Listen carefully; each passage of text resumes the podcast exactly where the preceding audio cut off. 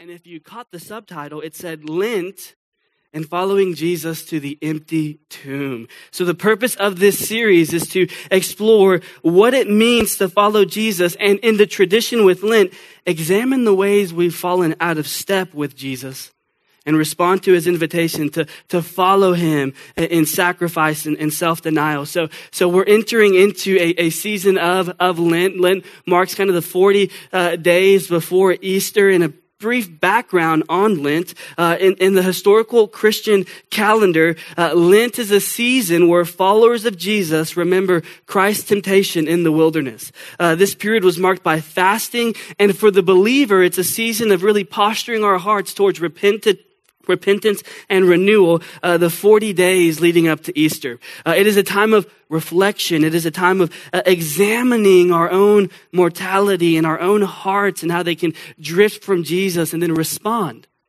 by turning to Jesus. Uh, it, is a, it, it is a brief season to reevaluate, recalibrate, and clarify the values of our heart. Paul Tripp says, Lent is about remembering the suffering and sacrifice of the Savior. Lent is about confessing our ongoing battle with sin. Lent is, is about fasting, but not just from food. Uh, we willingly and joyfully let go of things uh, that would have too much hold on us. And Lent is about giving ourselves more focus to prayer, crying out for help that we desperately need from the only one who can give it. So, in this series leading up to Easter, because Easter is really just right around the corner, uh, we're slowing down to respond to Jesus' invitation to follow him, to reevaluate to recalibrate and clarify the values of our heart as we align ourselves with King Jesus. So our time in the Word this morning will mostly be in Matthew chapter 3 and 4, the, the end of chapter 3 and the beginning of chapter 4. So we're going to look at that together. So if you don't have a Bible, uh, I want to invite you to raise your hand. Our team is going to be handing out Bibles. I want to encourage you to look at the scriptures with me. So if you want to quickly shoot up your hand, we can put one in your hand, uh, and that is yours to keep if you so choose to take it home with you. We got, uh, we'll be handing out Bibles uh, right now. So uh, I want to invite you to join me uh, to look at Matthew chapter 3, and we're going to read this all over again. Uh, Matthew chapter 3, 16. And when Jesus was baptized, immediately he went up from the water, and behold, the heavens were opened to him, and he saw the Spirit of God descending like a dove and coming to rest on him. And behold, a voice from heaven said, This is my beloved Son, with whom I am well pleased. Then Jesus was led up by the Spirit into the wilderness to be tempted by the devil. And after fasting 40 days and 40 nights, he was hungry, as he should be. And the tempter came and said to him, If you are the Son of God, command these stones to become loaves of bread. But he answered, It is written, Man shall not live by bread alone, but by every word that comes from the mouth of God. Verse 5 Then the devil took him to the holy city and set him on the pinnacle of the temple and said to him, If you are the Son of God, throw yourself down. For it is written, He will command His angels concerning you, and on their hands they will bear you up, lest you strike your foot against a stone. Jesus said to him, Again it is written, You shall not put the Lord your God to the test. Again the devil took him to a very high mountain and showed him all the kingdoms of the world and their glory. And he said to him, All these things I'll give you if you fall down and worship me. Then Jesus said to him, Begone, Satan, for it is written, You shall worship the Lord your God, and him only shall you serve. Then the devil left him, and behold, angels came and were ministering to him. With the remaining time we have together, we're going to answer these three questions together. If you're taking notes, the first is, What kind of person are we following? The second question, What is he doing? And the third question, Where is he taking us? Let's pray. Lord, we ask that at this time, as we look into your word and worship, I pray that you would move our hearts to respond to the word.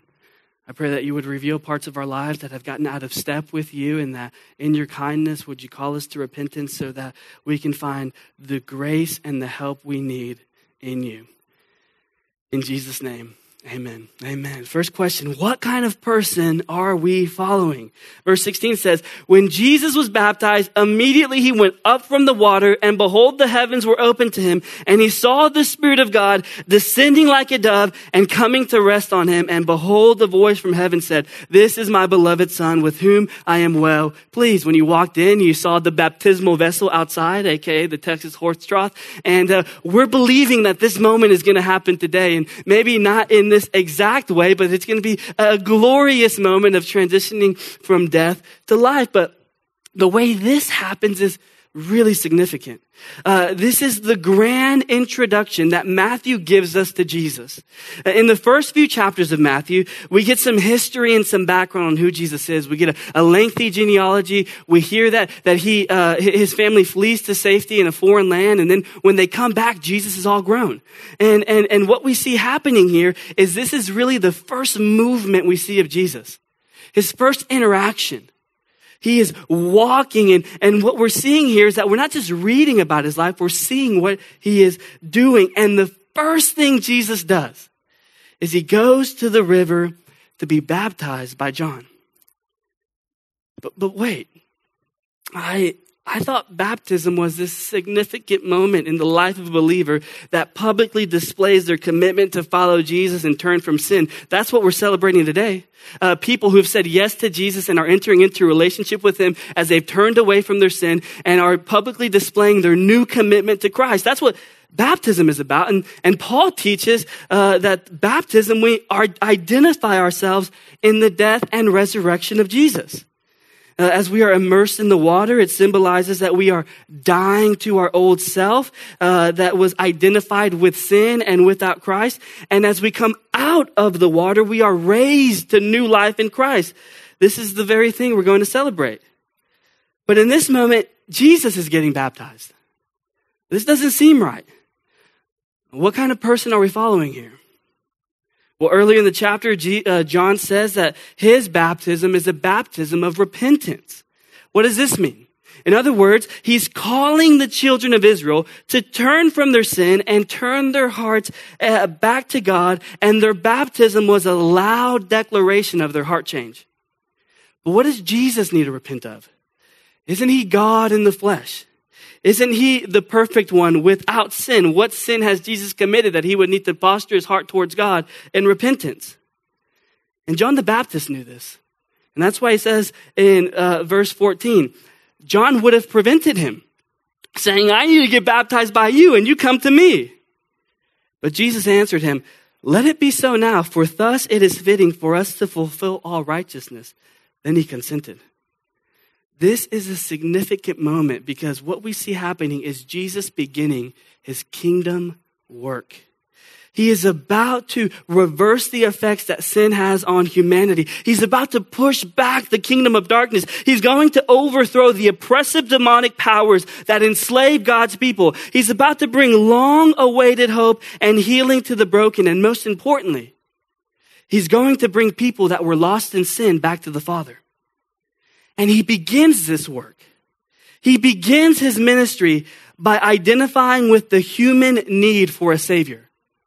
The human need for righteousness, right standing with God, and the need to be right with God. And he presents himself as the only one who can meet this need for us. What kind of person are we following here? The God man who identifies with the needs of his people so much so that he would willingly humble himself and be baptized uh, on display for the very need that he's going to fulfill in our hearts righteousness, right standing before God. There's more. We continue reading in verse 16 when Jesus was baptized. Immediately he went up from the water and behold, the heavens were opened to him and he saw the Spirit of God descending like a dove and coming to rest on him. And behold, a voice from heaven said, this is my beloved son with whom I am well pleased. What kind of person are we following? The beloved son.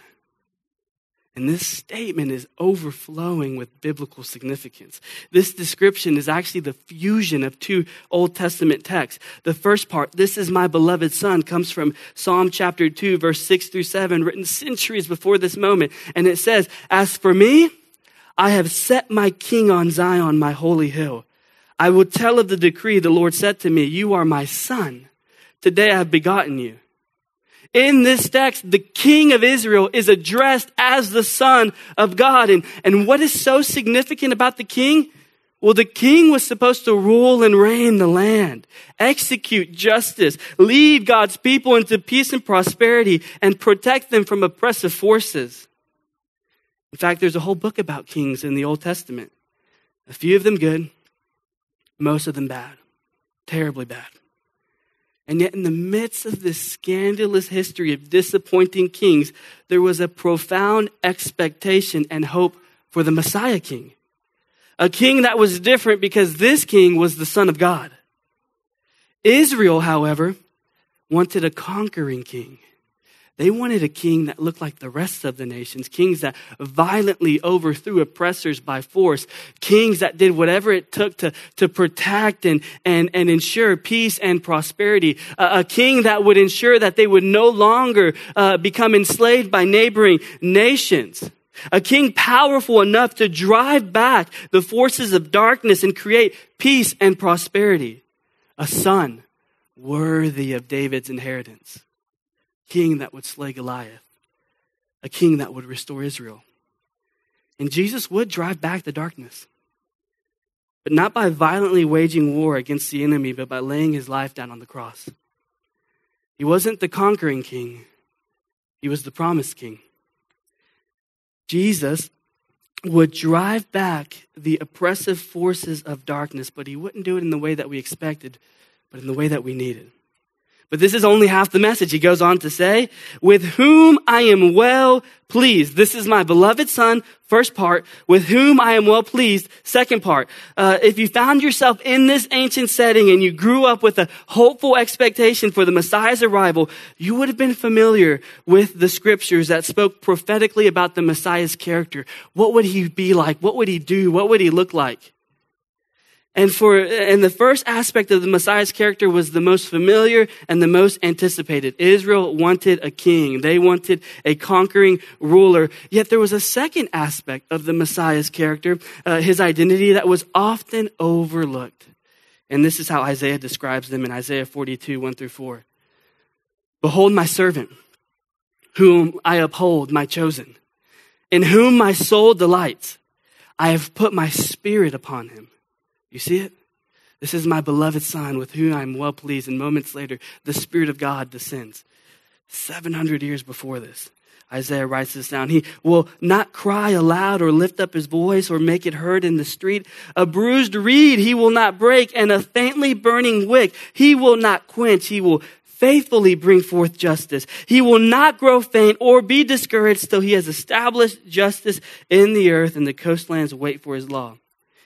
So when we see this is my beloved son, uh, this takes us to this place in in uh, to, to Psalm two. But when the description with whom I am well pleased, that takes us to Isaiah 42, an entirely different part of the Old Testament. And what we see is not a king in this description, but a chosen servant. Isaiah would call this servant the suffering servant. Here's how he describes Jesus in Isaiah 53, 3 through 6. He was despised and rejected by men, a man of sorrows and acquainted with grief. And as one from whom men hide their faces, he was despised, he was, and we esteemed him not. Surely he has borne our griefs and carried our sorrows, yet we esteemed him stricken, smitten by God, and afflicted. But he was pierced for our transgressions. He was crushed for our iniquities. Upon him was the chastisement that brought us peace, and with his wounds we are healed. All we like sheep have gone astray. We have turned everyone to his own way, and the Lord has laid on him the iniquity of, of us all. This is the beloved Son. This is our King. Who are we following? The suffering servant. The God who is all too familiar with your human experience willingly allowed himself to be afflicted by the same grief and the same sufferings that we all experience so we can ha- find hope and life in the God who relates to us. And we can remain hopeful and find victory despite our grief and despite our sufferings. The suffering servant who will suffer abuse and opposition for all who've experienced the abuse and oppression of sin. The suffering servant who will suffer a gruesome death, death on the cross for the sins of the people. And hundreds of years before this moment, Isaiah prophetically speaks, I will put my spirit on him. This is what happens next in verse 16 when Jesus was baptized, immediately he went up from the water, and behold, the heavens were opened to him. He saw the Spirit of God descending like a dove, coming to rest on him. The king doesn't just come to conquer the enemy and overthrow sin, he will do that. The servant comes to bring people back into relationship with God by undoing the effects of sin and forming a new creation. So, who are we following? We're following the servant king the suffering servant who has come to undo the effects of sin, whom the Spirit has descended upon the way it was hovering over the face of the deep in Genesis 1 upon creation. He is now in our midst, recreating and forming a new creation. The suffering servant who is so acquainted with our grief and with our experience, so much so that we can relate to him and find hope and refuge in him in such a way because he's experienced all of our temptations, all of our grief, all of our sufferings, and has overcome so that when we attach ourselves to him, we can find grace in times of need. Who are we following? The servant king. Question two what is he doing? Then Jesus was led up by the Spirit into the wilderness to be tempted by the devil after having this glorious exaltation, this wonderful moment, the triune God in, in, in one moment in history interacting with another, the heavens parting, the affirmation of the Son, you would figure we would go out to eat after this and celebrate like I knew it. It was you the whole time. Salt lick on you, you're buying. That's not what we see happen here. This great moment of glory transitions into a brutal moment of temptation. He is baptized and he immediately goes into the wilderness. And there we witness a cosmic conflict underway as Jesus brings the kingdom of God to invade the kingdom of this world. He is bringing the kingdom of God to invade the kingdom of this world. Grant Osborne points out that in the ancient world, all sons of the king had to be tested and prove their right to the throne. And the heroes of the Old Testament were put to the test before beginning their ministries as well. Jesus is the servant king. He is in line for the throne. And now he's being tested to prove that he is truly worthy. And what is being put to test here? The short answer love. One of the most important and significant prayers in Judaism is called the Shema, and it comes from Deuteronomy 6, 4 through 5. It goes like this. Hear, O Israel, the Lord our God, the Lord is one. You shall love the Lord your God with all your heart and with all your soul and with all your might. This prayer was frequently read and rehearsed out loud at minimum twice a day. It was on the lips of every Jewish boy, girl, man, and woman every single day. They would remind themselves that the Lord God is one and they would hear it as they said it, and cause their hearts to remember to love Him with all of their heart, with all of their soul, with all of their might. And Israel's biggest failure in the Old Testament was the failure to love God. All of their spiritual and ethical dilemmas stemmed from a failure to love God. I would suggest the same, that all of our spiritual dilemmas, all of our moral dilemmas, all of the issues that we experience at one point or another stem from a failure to love God, to trust God, to believe God, to surrender ourselves to Him and believe that He wills good for us. Grant Osborne points out that these three temptations test Jesus' love for the Father. The first temptation concerns the heart. The second temptation goes after the soul, the life. And the third test, where will strength be found? This is what happens next in verse 2. After fasting 40 days and 40 nights, he was hungry. As M.J. Wilkins points out, fasting was often used as a means of focusing one's attention in prayer, disciplining oneself to unite body and soul in a concerted effort. Jesus was readying himself, preparing himself for his public ministry.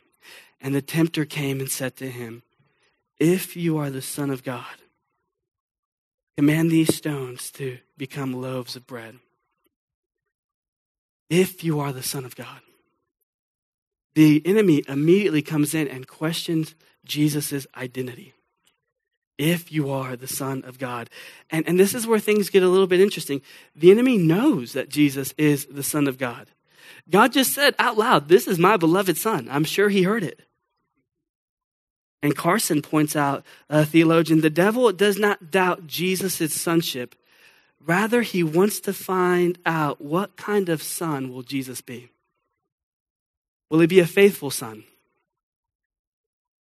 Or will he be one of the sons of old that failed and compromised their faith and call of God? Tempter came and said, If you are the Son of God, command these stones to become loaves of bread. Will Jesus be the conquering king, or will he be the suffering servant?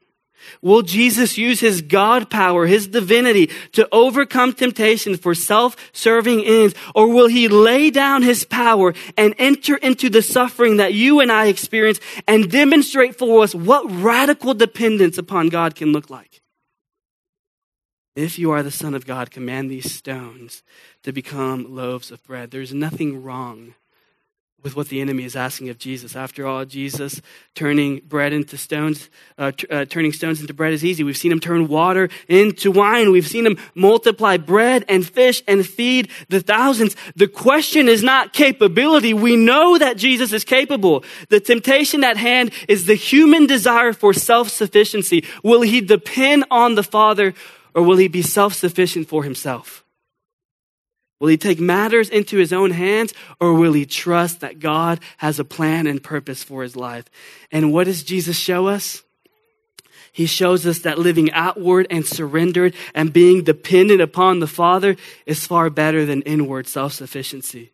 Jesus models and shows us a trust in the Father, that the Father is trustworthy and He is sufficient and He is, and He will provide. And in this case, where does Jesus find nourishment and strength? In God's very word. He says in verse 4, It is written, Man shall not live by bread alone, but by every word that comes from the mouth of God. Outward obedience towards the Father will always be more satisfying and fulfilling than inward self sufficiency. Positioning ourselves in a posture of surrender before the Father will always take us farther, farther than taking matters into our own hands and trying to forge a future for ourselves.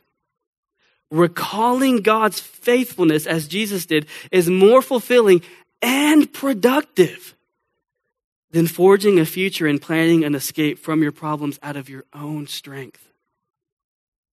And Jesus shows us that where Israel failed to love God and have a heart that hungers for Him and trusts Him, He succeeded as His heart is set towards the Father, regardless of earthly needs. The second temptation, the devil took him to the holy city and set on him, set him on the pinnacle of the temple. Said to him, if you are the Son of God, throw yourself down, for it is written, He will command His angels concerning you, and on their hands they will bear you up, lest you strike your foot against a stone. Where, where does this come from?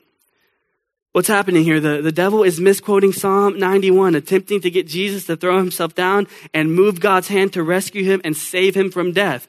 Uh, here, the enemy is practicing one of his oldest tricks, misusing and manipulating God's word. Because what we come to find out after a careful study of Psalm 91 is that it never implies that God will send protecting care for any and every harmful situation. Jesus knows this because he's a student of scripture and he sees through the devil's manipulation and the twisting of God's word. And he replies again with a quote from Deuteronomy in verse 7 Again it is written, You shall not put the Lord your God to the test. The enemy tests Jesus' safety and his desire to save his own soul, to save his own life, and whether he will follow God, even if it means losing his life. And where Israel failed in trusting God for their very lives, Jesus succeeds and he teaches us what does it profit a man if he gains the whole world and forfeits his soul? Or what shall a man give in return for his soul? Trusting the Father with your life, come what may is the most secure place that we can find ourselves in. The third temptation, again, the devil took him to a very high mountain and showed him all the kingdoms of the world and their glory. And he said to him, All of these I will give you if you fall down and worship me. This is getting kind of old. We know that Jesus is the God man, that he can resist temptation, but Jesus' ultimate purpose was to gather the nations into the kingdom of God. But to do that, he would have to suffer execution on the cross. Why? Because his death would tear down the dividing walls of hostility that were caused by sin. And the only unity that can come is the unity that is mended by Jesus. The devil offers a shortcut for his suffering. You want the kingdoms of the world, you can have them. Under one condition, you must uh, worship me, bow down to me. But Jesus is a student of Scripture. And he knows that worship is to be given only to God. So he counters the devil's temptation with a final quote from Deuteronomy chapter 6. And he said to him, Be gone, Satan, for it is written, You shall worship the Lord your God, and him only shall you serve where Israel failed to be faithful to God and worship alone, Him alone. And we see this pattern in the Old Testament constantly. Their hearts desire for something and they turn to other gods to meet their needs. Where they failed to give their hearts solely to God and be in relationship with Him, Jesus succeeds, resolving to draw strength from God alone rather than seeking to rule the world by himself. And in verse 11, the devil left him, and behold, angels came and were ministering to him. What is Jesus doing? He is showing us that he is truly the suffering servant who succeeds where we fail so that you and I can find success not by trying to muster up our own strength out of our own will, but drawing near to him and trusting him the way he trusts the Father. Last question. Where is he taking us? What often happens when we read this story is we immediately begin to insert ourselves into the story and imagine ourselves going toe to toe with the enemy and implementing the same strategy Jesus used to fend off the devil. And we find ourselves just trying to pick a battle that we think we can win because we see how Jesus did it, so I'm going to do the same thing. Been there, done that. And, and although there's some truth to that, although there's some like practical applica- application that we can glean from Jesus, uh, this story is more than a set of instructions for what to do when you experience temptation. This moment in history did not take place so we can solely know what to do when we face temptation. There is something far better here. Hear me, church. This moment took place so we can know what kind of king Jesus is. Jesus just received clear vision of his mission. And how is Jesus going to carry it out? Is he going to be the conquering king who takes matters into his own hands and just flippantly uses his power to get what he wants? Or is he going to be the suffering king, the suffering servant who enters into our human condition and shows us how to live in the midst of our brokenness? Will Jesus take the long road of obedience to the throne, or will he bypass the suffering and take the role of son and king without suffering hardship? Will he exalt himself as king or lay down his life and take a crown of thorns? This story answers what kind of king is Jesus? And depending on how we answer that question for ourselves will truly determine the quality of our discipleship and how we are following him and where he is taking us. This story is here to remind you and I that we serve and follow a suffering servant, the servant king. And what does this mean for us?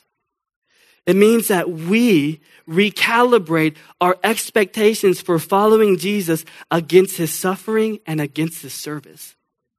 We don't calibrate uh, our expectations for following Jesus against our own success and what it means to experience all sorts of provision and favor. That's not what we see Jesus doing here. We measure our life against his suffering and his service. And when we do that, he promises to be with us. And it's through suffering and it's through serving that God grows us into all that he's called us to be. And when we align ourselves to the best version of Jesus that we can imagine and the best version of ourselves, we end up brutally disappointed because we're trying to follow Jesus to a place that he was never taking us. This story means that we recalibrate our expectations for following Jesus against his suffering and his service. What does this mean? You will suffer when you follow Jesus. What does that not mean? God is not displeased with you.